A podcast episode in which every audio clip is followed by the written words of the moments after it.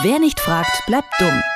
Welche Infos der Staat herausgibt und wo er mauert. In Kooperation mit fragdenstaat.de.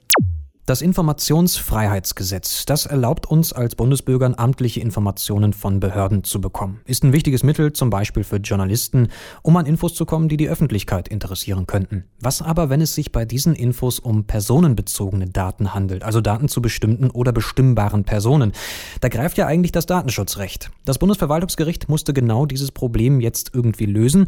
Seit 2013 versucht nämlich ein Journalist, Einsicht in personenbezogene Daten aus der NS-Zeit zu erhalten erhalten. Die zuständige Behörde in diesem Fall, übrigens das Bundeslandwirtschaftsministerium, verweigerte bisher die Auskunft. Jetzt hat das Bundesverwaltungsgericht eine Entscheidung dazu gefällt. Arne Semsrott von der Plattform fragtdenstaat.de hat sich die Hintergründe dazu angeschaut. Hallo Arne.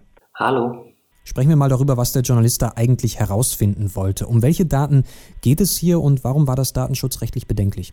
Hier geht es um ein Gutachten des Landwirtschaftsministeriums über die NS-Vergangenheit von ehemaligen Mitarbeitern. So wie viele andere Ministerien auch, hat das Landwirtschaftsministerium 2005 ein Gutachten in Auftrag gegeben, in dem es darum ging, herauszufinden, wie ehemalige Mitarbeiter verstrickt waren in den Nationalsozialismus.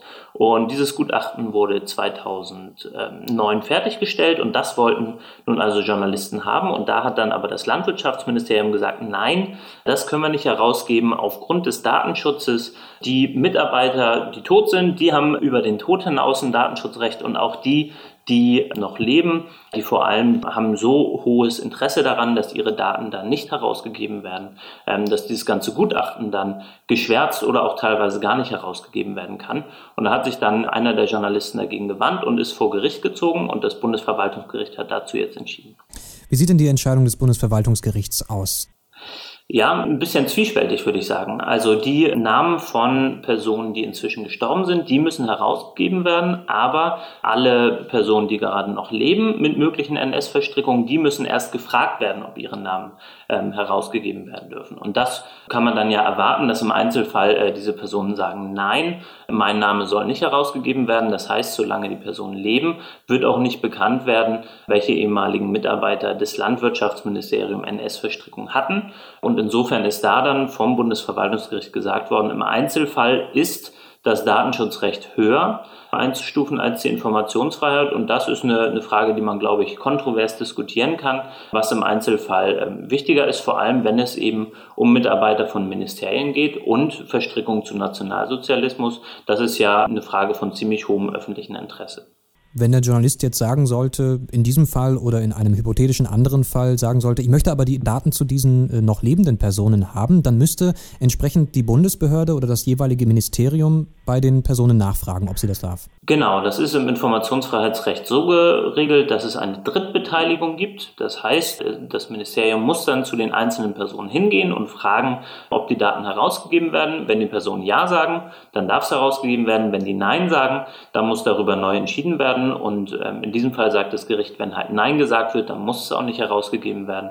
Und man kann ja davon ausgehen, dass die meisten Mitarbeiter mit NS-Verstrickungen dann auch Nein sagen wollen. Die wollen natürlich nicht in ihrem Ruhestand gestört werden. Das ist jetzt so eine Art Kompromiss, der da gefunden wurde vom Bundesverwaltungsgericht oder vom Bundesverwaltungsgericht bestätigt wurde.